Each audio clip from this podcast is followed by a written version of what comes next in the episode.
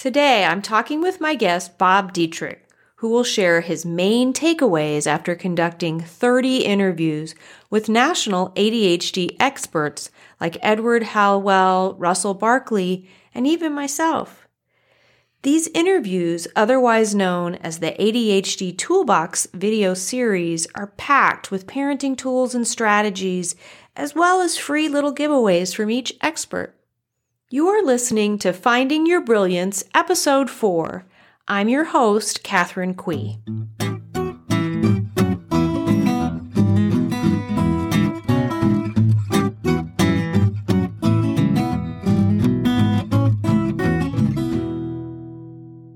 Hi, Bob.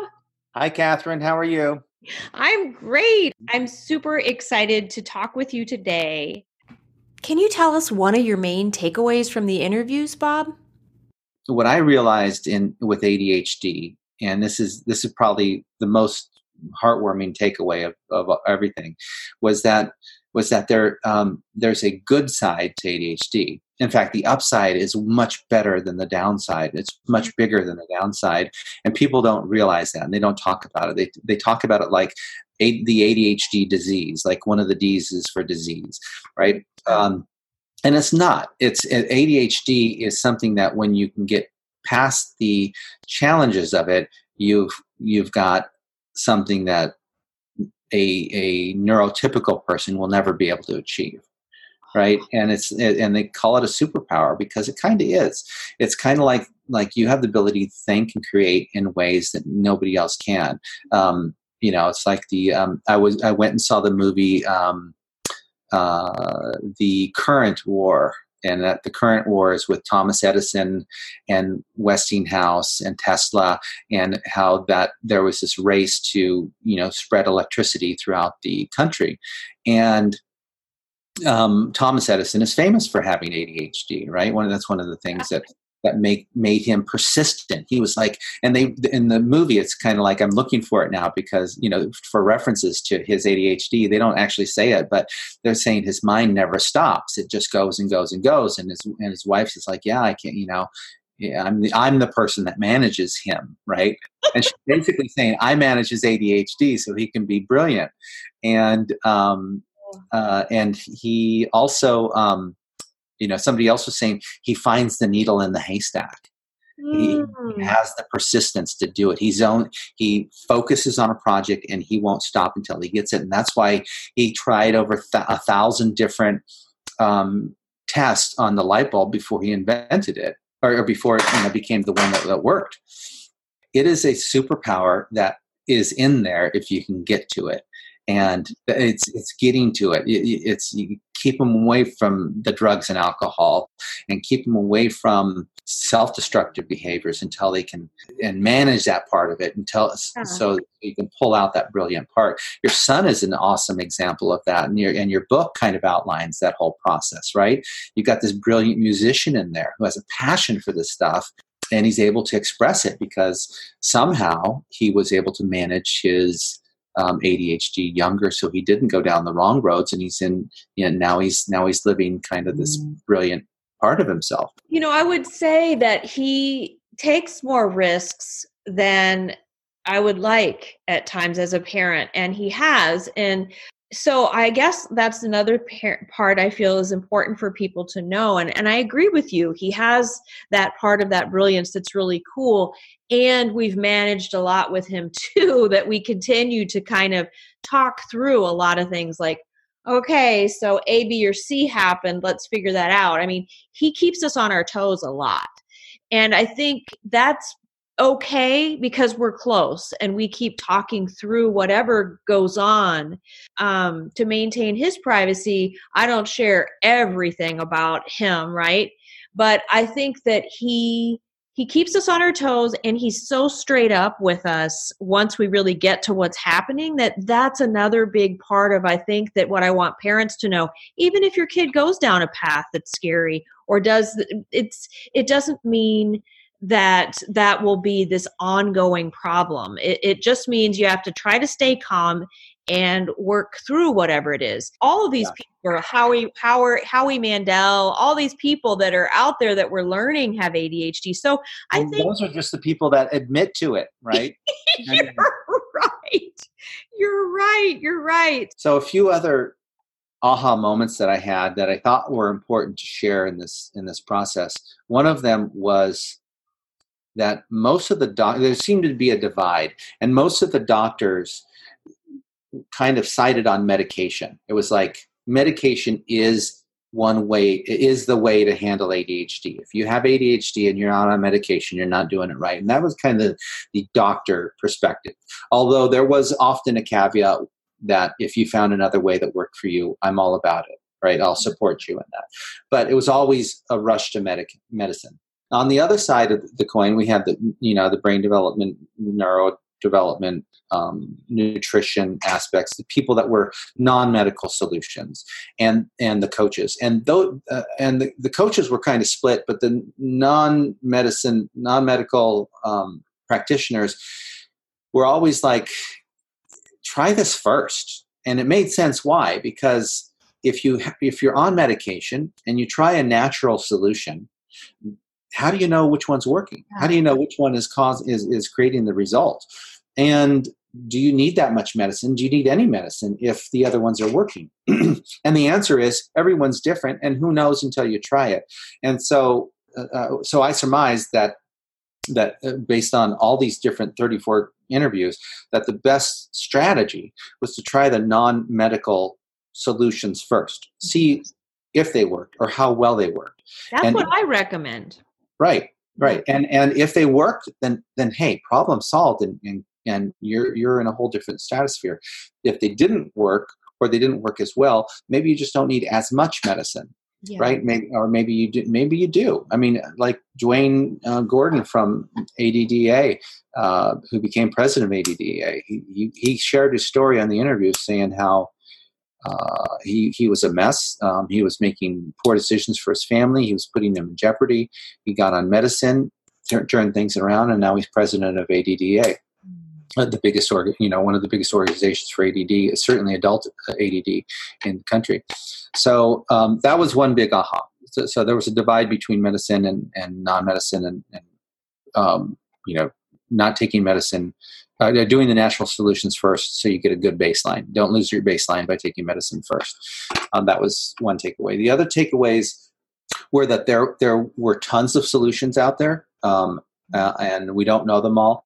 Uh, for example, with neurofeedback, there there are like seven or eight different types of neurofeedback. The one I had from Siegfried was uh, he was one of the founders in early in the early days of neurofeedback, but they've improved since then, and there are other types of neurofeedback um, apparently that are out there that are more effective and faster. And in fact, we did inter- interview someone who's got one of the cutting edge ones, which is Barry Bruder, and he's got the um, the microcurrent neurofeedback. So that was fascinating. That that that was a big billion dollar study where they they've been testing it on PTSD patients, and and you know PTSD and ADD uh, ADHD have similar types of challenges, right? Um, and so this, so the the results in in using both of these things for both types of uh, mental health issues are are um, similar, right? So you get similar results uh, from that you do from PTSD. So this huge study that they did on PTSD is also very good for ADHD. They found. Uh, so those those were some of the bigger takeaways that I found that were like uh, remarkable.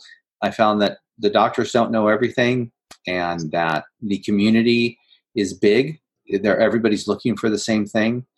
Um, I've also found that there are certain market segments that are more susceptible to ADHD. For example, um, impoverished families generally have a higher rate of ADHD. English speaking families have a higher rate of ADHD, uh, and, and I don't know exactly you know where that comes from, uh, but th- those were some of the stats that I found that were that we're striking. Uh, boys are more likely to have ADHD than, than girls are. It just, you know, it, shows up different, but uh, in girls, but uh, boys are more likely to have ADHD. So those are some uh, some important factors, and, and then finally, um, adults are generally in denial. We talked about this, and adults generally find out they have ADHD when their child is diagnosed with ADHD. Yeah, say a little more. Sorry to interrupt you, but that's oh, so awesome that you just said that. Yeah, it, I was talking to uh, again Duane Gordon of a- ADDA ADA, and he was saying that most of the people that come into ADA um, are adults that found out they have ADHD because their child was acting up. They went in, they got diagnosed, and uh, their child got diagnosed, and then the parent gets diagnosed, and the parent didn't know they had it. They just thought this was how life was. Once the parent found out they had it, and once they found out it's genetic, and once they found out you know there are solutions, then the parent you know can often find solutions. And ADA is a great resource for that. They they have all sorts of different things that you can find to help to help you you know get to that get past the struggles of ADHD and have more of the brilliant part of you come out. Yeah, I've had some really touching sessions with with fathers in particular who've been very nervous at first about coming in and even talking to me. They've I've had to spend a lot of time to get them warmed up to me because they're concerned I'm going to throw a medication at their child right away.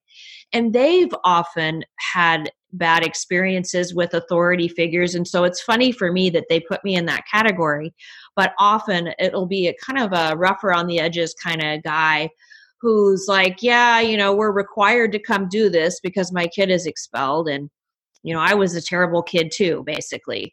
And so by the end of the time that the testing is over, they're often in tears talking about their experience and how they couldn't read or, or focus and they school was awful for them so I see what you're saying, and then basically they'll be telling me what you've discerned for all the from all these interviews. But it is extremely touching to gain that trust and to say medicine isn't the only. You know, I, I, I now we have the diagnosis where we'll be careful around medicine. It, it is a big deal to start that, and we want to make sure you feel comfortable. And like Dr. Hallowell says, if you're not comfortable with the medication, if you're gonna, your, your child is not gonna do well if you feel horrible about it yourself. So he really made it clear. I've, I've been listening to him do other talks, and I think he's one of the doctors who's pretty um, unique and that he doesn't feel medication has to be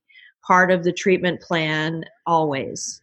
Mm-hmm. Yeah. Um, yeah, and, and some of the some of the mothers that we talk to, certainly you're one of them, have shown that when they change, their child changes. We were talking to Susie O'Hare, and Susie was uh, she's from Australia, and what she noticed is that uh, somebody suggested that maybe you, you, need to focus on yourself instead of focusing on changing your child. Mm-hmm. And she focused on herself, and she made some significant changes, and um, and her child completely transformed. And that's when I realized that you know if if you are sad as a parent or struggling or upset or depressed, you're probably going to see that behavior in your child too, even though you've never talked to them about it.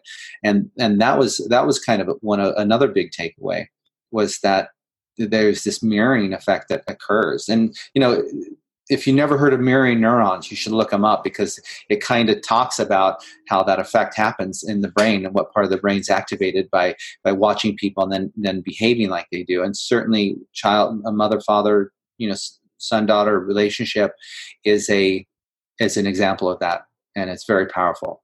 Yeah, everybody listening should look up information about mirroring neurons because it's it's it I agree with you. It, there's a lot of interesting information there. Mm-hmm. So we could go on and on. I am going to. This has been so great talking to you, and um, thank you so much for joining me. You're very welcome. Thank you for having me on your show.